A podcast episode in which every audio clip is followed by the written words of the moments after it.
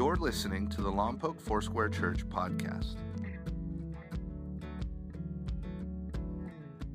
Hey, I want to talk to you today uh, about life. And one of the things about life, we talked about joy that we have and hope that we have in the Lord, and, and that we need to be in wonder and awe over all the things God has done for us. But I want to talk today about the fact we have to celebrate the good things that God has done for us.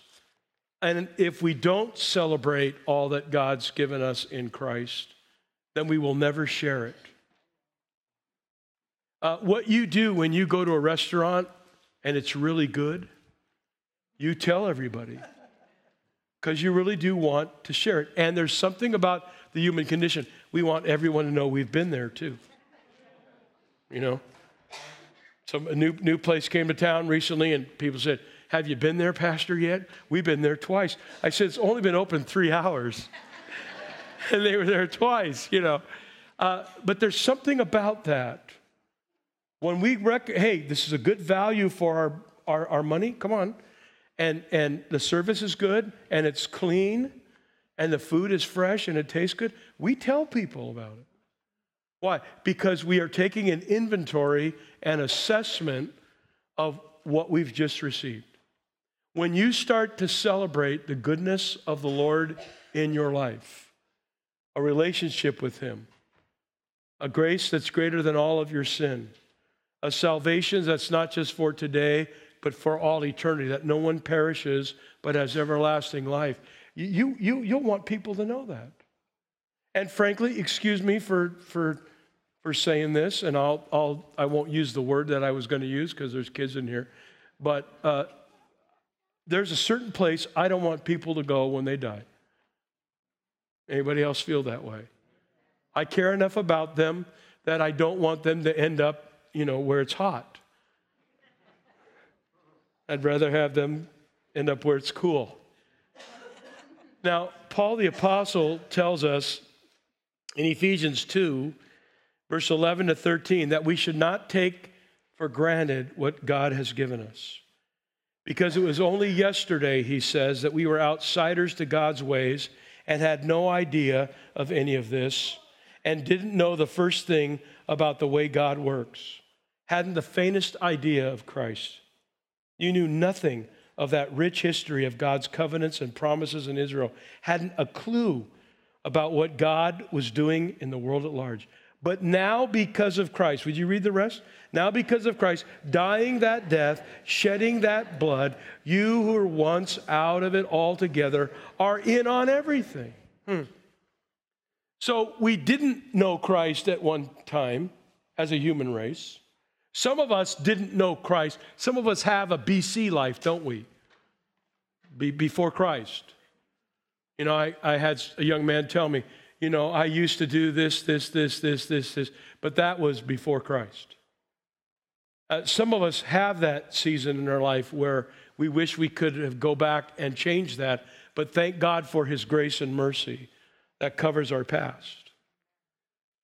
Of all the commands that Jesus gave us, do you know the number one command that he gave us? Huh? Somebody said it over here. Love, sure, love that. But that's not the number one command. Study the Gospels and you will hear the number one command. Yeah, you were right. Fear not. You know why? Because he said something like this When I leave this planet, greater works than I did you will do. Man, that's a scary verse. You mean you who caused the blind to see, made the lame to walk, took the deaf ear and opened it? You who raised the dead to life, and you have the nerve to say, Greater things we will do than you did? Oh, fear not. He tells us to love God with all our heart, soul, mind, and strength, our neighbor as ourselves. And then he says, Go into all the world and, yeah, preach. It starts with a P and ends with reach. P, preach. Preach the gospel to every creature. And some of you, I know you. You, you, you, you, you, you shiver and quiver at the fact that you would have to open your mouth and tell somebody about God. I mean, that's scary. I'm going to tell you a story and then I'll show you a video and, and I'll just talk for a while and until your tummies growl so much that we got to leave, right? It's a gentleman that some time ago the, the Lord really opened a door for me to step into his life and I didn't look for it. It was just there. It was a it wasn't a coincidence, it was a God incident. And we became friends. and in our relationship, whenever I brought up faith, because I'll do that. Well, would you, would you tell me a little bit about your background, your faith background? He would physically take his two arms, his two arms and his two hands, and like, uh, uh, we don't talk about faith. Okay. So we talk about other stuff, and then we'd, we'd meet together again, and then every once in a while, hey, when are we going to have that conversation? And he, and he would stop me. You mean the one about faith? We don't do that. Oh, okay, okay. So a year goes by, two years goes by, three years goes by, and uh, I asked him a bold question. Now, you have to understand, I could stand up here in front of 30,000 people and be just a little bit nervous, but not as nervous as when even me, has to stand in a, in a room with somebody one on one and say, uh, uh, could, could, could I pray for you now? After they've done this for years, you know what I mean? And one day I said to them, Would it be all right if I prayed for you? And man, I was nervous. I was sweating profusely and, and my heart was racing. And, and uh, he bowed his head and he said, Yes, please do. Beep. Come on, come on. And so I put my hand on his shoulder. And I mean, you know, I, I, know you want me to tell you. And he raised his hands and he said, Jesus, come in. He did nothing of the kind. He just stood there with his eyes open like a dead fish, you know I mean? oh, but I got to pray for him. Yeah, I did. A few months later, uh, something happened in the life of his family, and and he called me up and he said, uh, I need your prayers. Ah, sure. It's, then you don't get nervous when somebody invites you. I, I need your prayer. And so uh, I, I, I went to him and, and prayed with him and prayed with his family. And, and then um, it was just not that long ago that he said to me, and the reason I share this with you, it, it bodes to the message today. If you've never had the privilege of bringing someone one step closer to a relationship with God, I pray that you have that privilege. I pray that you take someone that's far away from God and you are used by God to bring them closer to God. It was a while ago that this gentleman said to me, I thank you for bringing me to the Lord. I will follow him all the days of my life. And I just thought, are you kidding me? See, that's that's the joy. Now, I'm not sharing it with you because, oh, your pastor's such a great evangelist. Um, but I'm just like you. I found a relationship and an opportunity to share my heart and my faith with somebody through love, acceptance, and forgiveness. And, and God used that. And He can use any of you. He can use any of you. In a few short weeks, we will be ha- passing out water at the parade route, free water. You know why? It's symbolic. You know why? Because Jesus said, if you give someone a cup of cold water in my name, it's as though you give it to me. Now, we threw in Otter Pops and Tootsie Pops. Nothing to do with the gospel, but we found out that kids like sugar. So that, that's a that's a, that's a cool thing. Just simple ways that you and I can be the church. The church. So a couple of weeks ago, our Foursquare denomination gathered uh, for a convention. We didn't make the trek there, but got to watch a lot of it online. They were in Washington, D.C., and, uh, and one of the videos they played is a video I'm about to show you. And it's not because I'm trying to raise a Foursquare flag, though we're a Foursquare church, we're called Foursquare. And though Foursquare literally stands for the fourfold ministry of Jesus, the Savior, the healer, the baptizer with the Holy Spirit, and the soon coming King. But there's an excitement about what God is doing, not just in this denomination, but in any church that is willing to be the voice, the hands, the heart, and the feet of Jesus. So take a look at this video. In over 150 countries around the world, we are there. Sometimes publicly, in churches, large and small, gathering in houses of worship, schools, flats, and parks. Sometimes in the shadows, working in the darkest reaches of the globe to free captives, empower the helpless, and care for those the world's overlooked. We may not look the same, sound the same, even think the same. But we're one movement, one tribe, compelled by the love of Christ. We're instigators. Valdir Falcone, standing in the streets of his majority immigrant town with a simple sign, letting passersby know they are loved and welcome in greater Boston. Beth Ivester, engaging in the unique culture of her Portland neighborhood by creating Swap and Play, a place for families to bring their children and find support in community, beginning spiritual conversations through her local business. We're activists. Brenda Keene, spending her days in the dusty slums of Nairobi, Kenya, pulling women out of unthinkable situations, giving them jobs, dignity, and a new identity in Christ. Juan Muskis, overseeing a training center in Tijuana, Mexico, where former addicts, cartel members, and drug traffickers are trained as pastors before being sent home to their own communities, changing and saving lives in one of the most violent cities of his country. We're evangelists. Justin Matera, a Brooklyn born and raised graphic designer with a passion for his hometown, starting a church in the heart of his city to reach a generation so easily swallowed by the glamour and pressure of New York, opening doors for those that have long since left the faith. Ihsan Özbek, leading the largest evangelical organization in Turkey, putting his life on the line daily to ensure his fellow Turks hear the good news of Jesus, ministering to the growing number of refugees in his country, and encouraging believers in closed countries throughout the Islamic world. How does such a diverse tribe exist? It started with our founder, Aimee Semple McPherson, who took a very different approach from the evangelists of her time. She chose a message of hope over fear, preached to both the social elite and the down and out. She fought to destroy racial, gender, and socioeconomic barriers.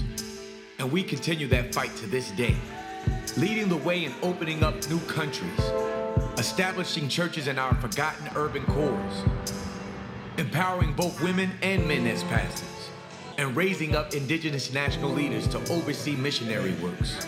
Aimee utilized technology, media, and the arts to spread the gospel. She wanted to build a church that interfaced with contemporary culture instead of shying away from it. She envisioned a church that would grow stronger over time, always progressing, always centered around the Bible and its transforming power. And that spirit remains alive today. We're a church for today's world, a church willing to take risk, to go places others won't, to embrace people others fear, to try things others haven't. This isn't just pastors and missionaries. This is the whole church taking the whole gospel to the whole world.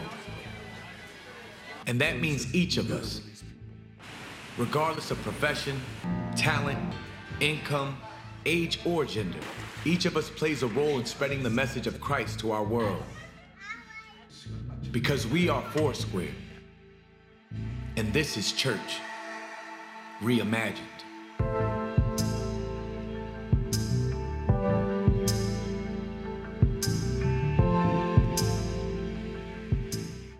I love that. Yeah. Everyone doing what they can do. Hmm.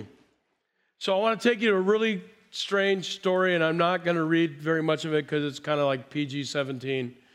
And uh, but it's a story in Second Kings where there is no food in the land because a king named Ben Hadad had come and taken over the city. And so um, they're eating things that are extremely questionable. Food is scarce. And the lepers in the city become the four main characters. Now, if you were a leper in the city of Lompoc back in Bible times, you would live out at Santa Rosa Road and Highway 1.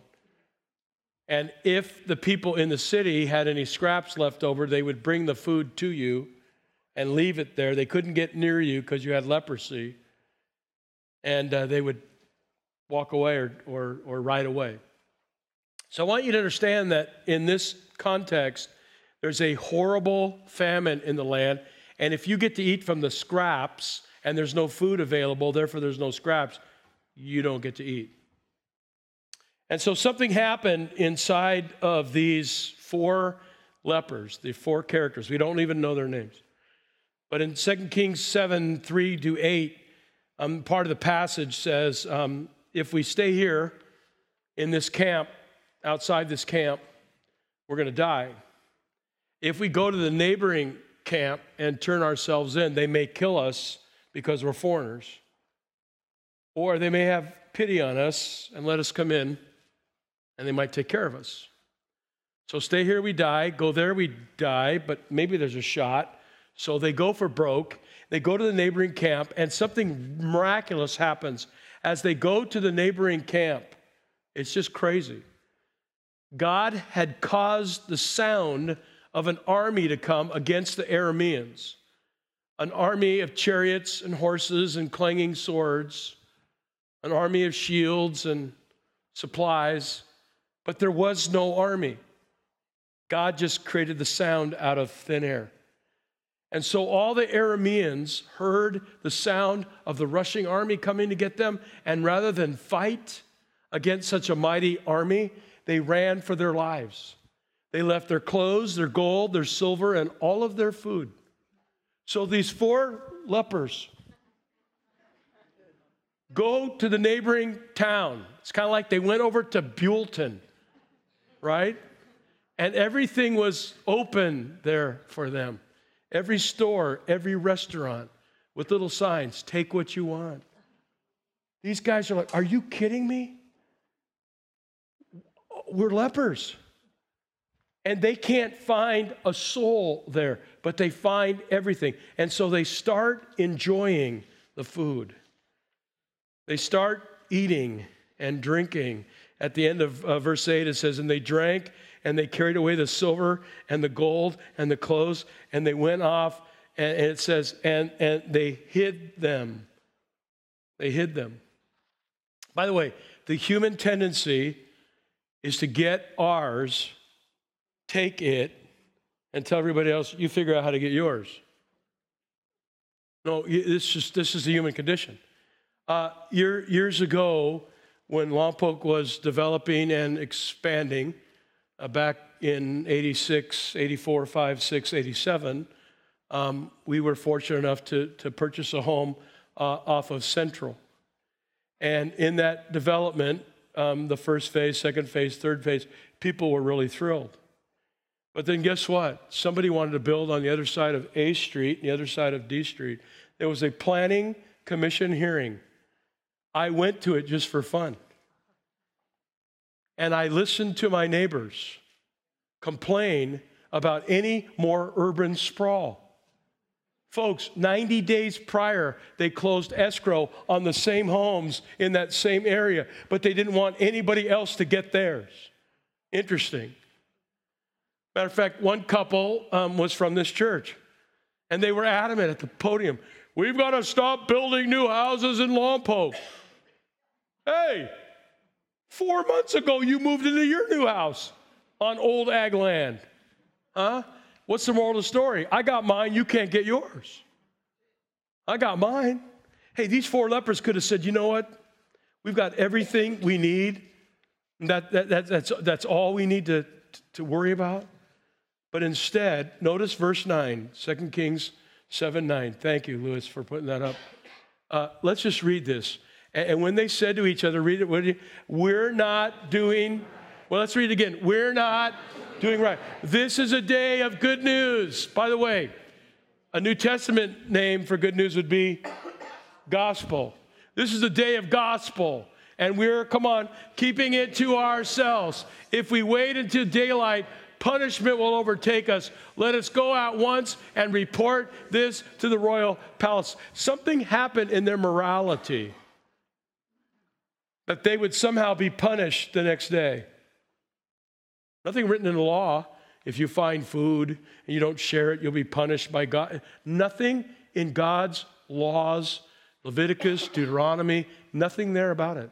But somehow in their own selves, they said, if we don't share the good news, if we keep this to ourselves, we're not doing right. That's a powerful statement. And so they go, these four lepers, could you imagine this? The same four that found all the stuff. They come walking into the palace, forbidden for them to be there. We have news to share with the king. Who are they? Four lepers. Really? Yeah, they have food. We have famine, they have food. Our clothes are wearing out, they have a stockpile of clothes. We have run through our money just to get food to barely survive. And guess what? They have gold and silver. And so what happens is uh, the kings set out, verse 14 and 16, two chariots, their horses, the king, and sent them to the Aramean army he commanded the drivers, Go and find out what has really happened. And they followed him as far as the Jordan, and they found the whole road strewn with the clothing and equipment of the Arameans had thrown away when they were leaving headlong in their flight. Remember, God made the sound of the enemy coming and they couldn't handle it. And the people went out and plundered the camp of the Arameans, and they were able to buy flour for a cheap price, a shekel, and, and uh, barley for a cheap price, a shekel, and everything's put back into perspective small prices for real food.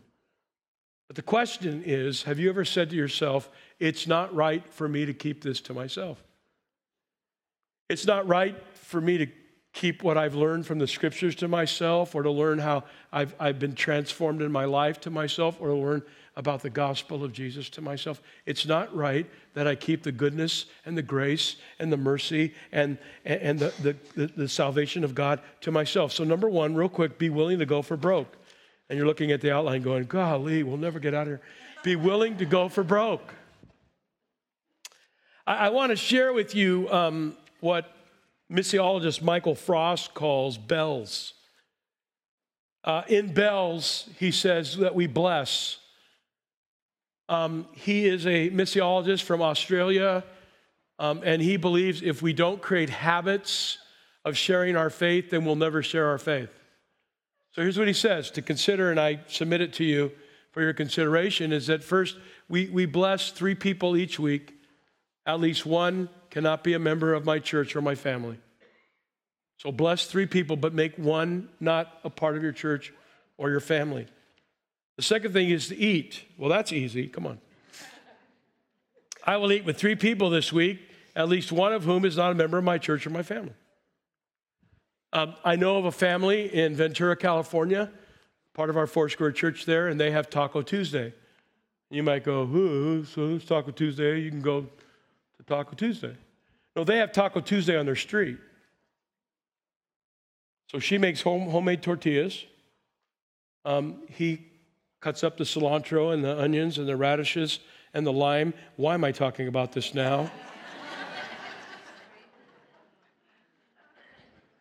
and he gets out the grill, and everybody brings their meat, and they eat tacos together. They started with about 18 people, and now they average about 85 every, every Tuesday. People are starved for connection. People are starved for relationship. People are starved for tacos on Tuesday. And through the eating of these little tacos and the kids playing games together, there's been this missional thing that's happened in their street. And there has been conversation after conversation after conversation about faith. And people aren't just doing this anymore. They're saying, let's, let's, let's talk about faith. Uh, listen, he says, I will spend at least one period of the week listening to the Holy Spirit's voice and specifically listening to the Holy Spirit about my friends and my family who are far away from God. All of you here have at least three people that you know that are far away from God. Some of you know people who are caught up in the current of the world, in, in addictions, in promiscuous living. Some are just look really together on the outside, but inside you know that they're dying. If you could take somehow a heart inventory of them. And then we're to learn more about Christ. I will spend at least one period of the week learning about Christ. And then he writes this down under sent that I will write down throughout the week all the ways that I shared God's love with someone.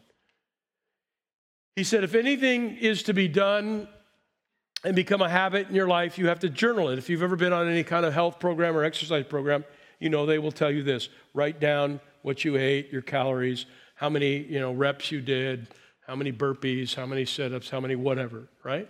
Uh, you write it down. You do better if you journal it. And so he says, write down where you have shared the love of God with people. In some areas, you'll be surprised how much you've accomplished. In other areas, you'll be guilted by how little you did. So, bless, write this down quickly generosity, eat, hospitality, listen, spirit led, learn, Christ like, sent, missionary. Another family I know in Burbank, California, a Foursquare family, um, first Saturday on their street is birthday Saturday.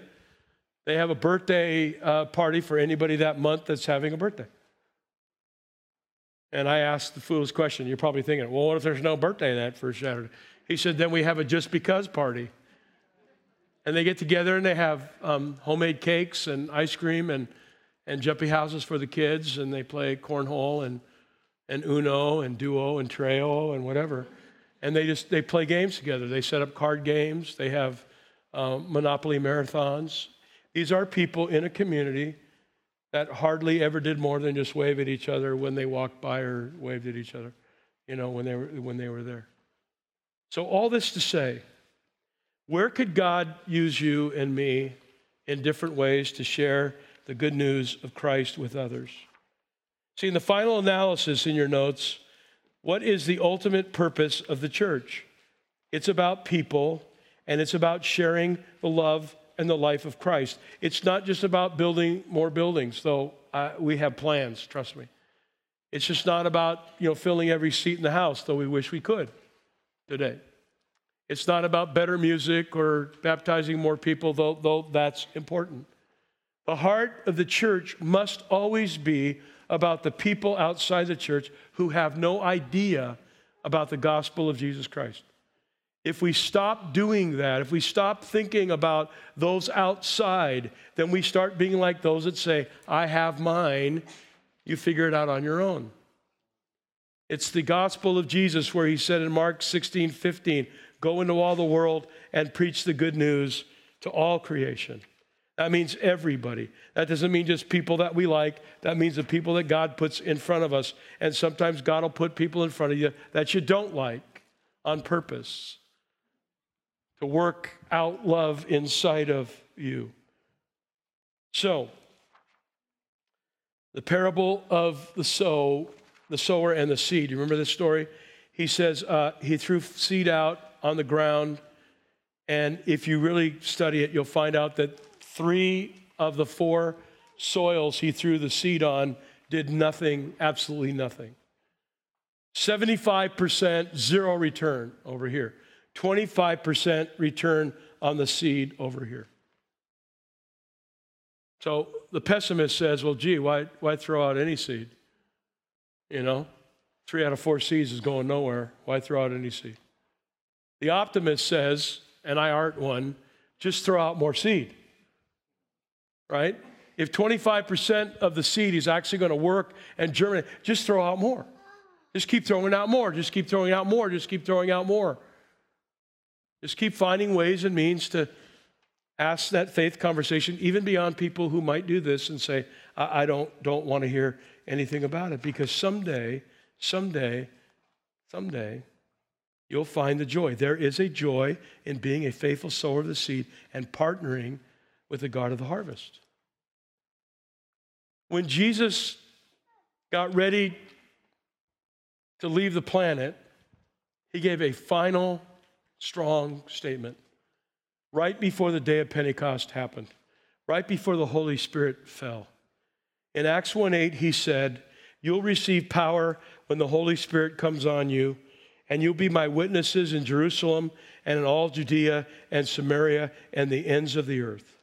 You'll be partners in the gospel and in the harvest.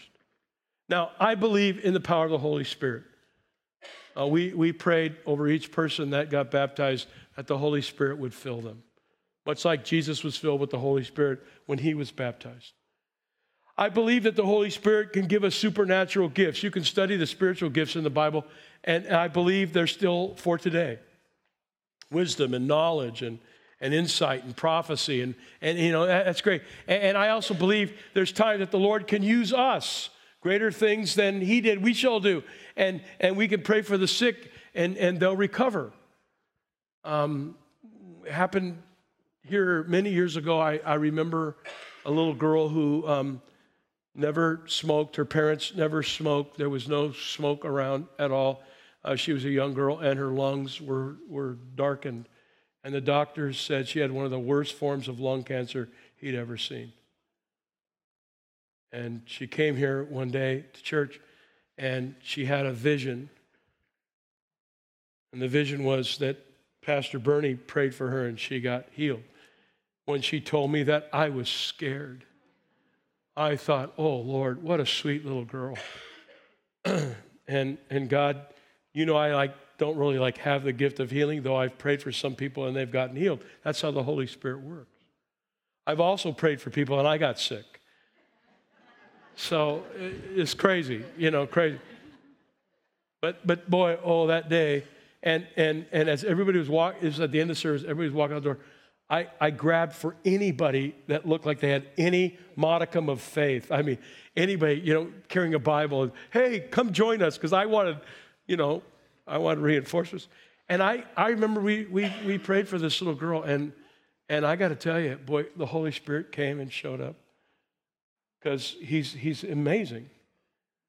And uh, I'll fast forward the tape. Um, I remember when this little girl, uh, she wasn't supposed to even live a year.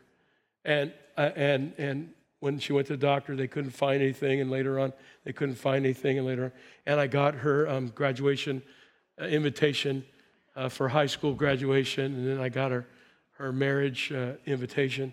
And last I heard, she's, you know, fine and married has kids and teaching them all about Jesus and, and talking about the day that the Holy Spirit healed her. I mean, I'm just, whoa, whoa. But that's not what Jesus said would happen. Hang on. What he, what he said was, as great as all of the Holy Spirit's power is, the number one thing that happens when the Holy Spirit comes, he will make us witnesses. Now, again, I don't discount the spiritual gifts. I don't discount the power of healing. I don't discount the power of prayer. I don't discount any of the gifts of the Spirit. But you have to understand this. We could have all the gifts of the Spirit in operation. And if we're not empowered to be witnesses, we miss the heart of what Jesus said. He wants both. He wants the supernatural to happen. He wants people to get blessed. He wants people to get healed. He wants to use us with the gifts of the Spirit. Yes, yes, yes, amen.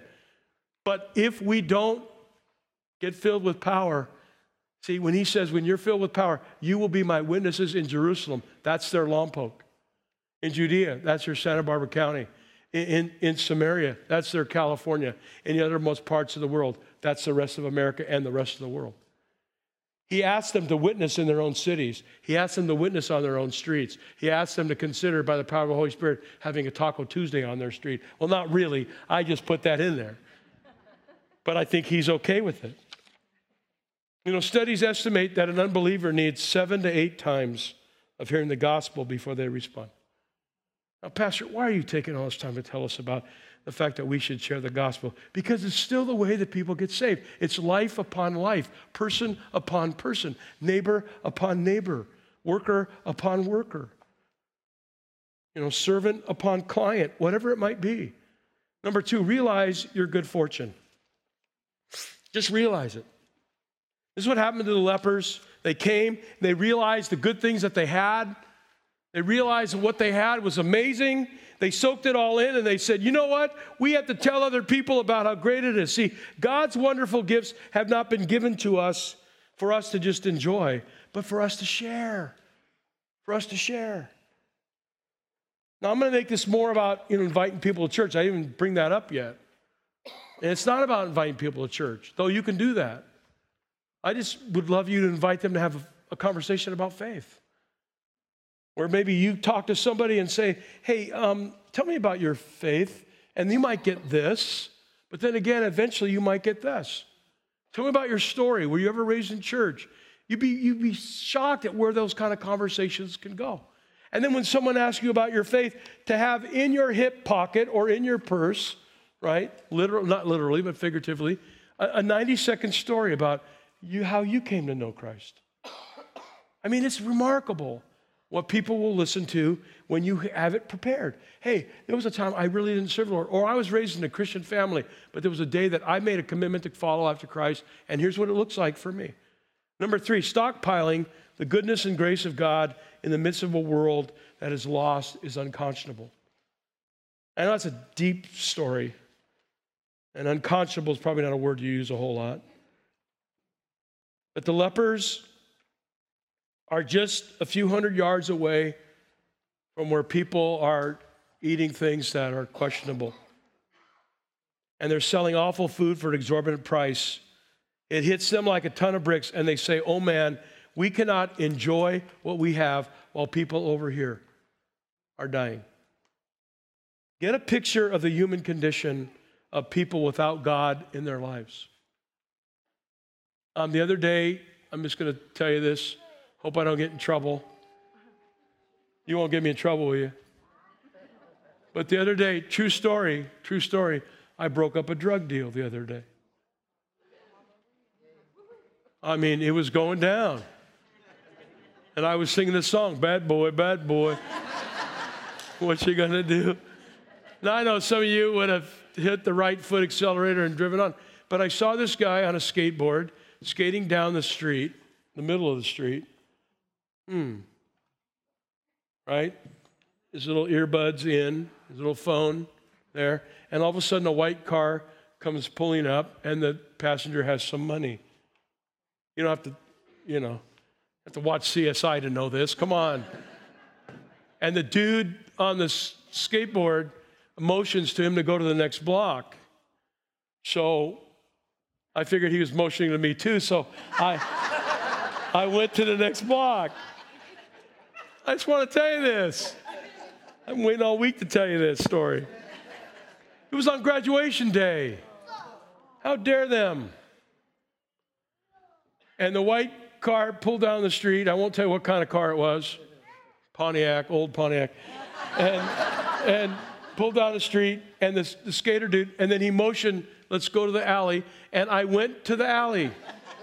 I thought he was motioning to me and I was desperately looking for. I have a, police chaplain badge. It's a real badge, and it was in the bag. It wasn't in the console because I've used it before, you know. And and I pulled up, and I didn't know what else to do except beat my horn. Bird. And the dude on the skateboard looked at me like, "What? What's up? What's your problem?" And I said, "Hey, this is my town." And I thought, "Oh my God, now what do I say?" He said, well, you should have called a police officer. By then, it would have not happened. By the way, our cops are so busy, I don't know if I would have gotten one. We don't have enough guys on the street, sorry, but that's the truth. And so, and so uh, he looks at me and I said, Really? Is this what you want your life to be about? You sell stuff and he buys stuff? Really, guys? Come on. You think that's what God wants for you? Now, I know you're waiting for the part where they got on their knees and accepted Christ. It didn't happen. But I watched the car speed off, and the passenger had his hand up. He was showing me his IQ. And and no, he was. He was showing me his IQ. And and the dude on the skateboard went the other way, and I said, Hey man, God, God's got better stuff for you. And I drove away. Now you're gonna say, well, 20 minutes later, Pastor, they probably got together. Yeah, but not on my watch you know? And I know some of you are going to say, yeah, yeah. I know some of you are going to say, you know, bad. And if there's any law enforcement in here, going to say, really, you shouldn't get involved. I know that. But I'm going to do it anyway. Sorry. Sorry. Why did I tell you that story? Oh, oh, because we got to get a picture of our world. There's people using and buying and selling. There's human trafficking. There's people who look like they're all together, and on the inside of their heart, they are broken. If you ever get past the facade, ask them the question, how you really doing? They say, fine. No, I mean really. And if they sit down and tell you about their brokenness, about their divorce, about their pain, about their cancer, about the problems inside their family, about their fear of the future, about looking for love and not finding it, about addictions, about oppression, about being linked to their past in such a way they can't get past it, about depression, about discouragement. You want me to keep going on? I don't think I need to. You, you know the problems of the world because some of you have those same problems. And what are we called to do? See, we have people around us, Mark 8:36, they're doing really well. I, have been to some Air Force events lately, and I see the guys and all their stuff, and the gals with all, all the medals and stuff. You know, they're weighted down because of all their accolades, and rightfully so. They should have all that stuff. But you know what Jesus said? What, what good is it for a man to gain the whole world and forfeit their soul? Could you imagine if you gained all the equity of the world? Think about how much real estate there's in the whole world. What if you gained the entire world? You had the pink slip for everything, and you still didn't have Jesus. You would forfeit your soul. And there are people who are pursuing their lives, they're getting better, they're, they're, they're buying cars, their kids are going to college. Life is grand, so they say, but they're losing their soul. And that's why Jesus said, I'm the bread of life. I'm the light of the world. I'm the resurrection and the life. Train your eyes to see people the way Jesus sees them. That's all you got to do. And ask him the question how can I bless others with my life? Thank you for listening to Lompoc Foursquare Church's podcast. To find out more about Lompoc Foursquare Church, or to watch us live online, please visit mylfc.com.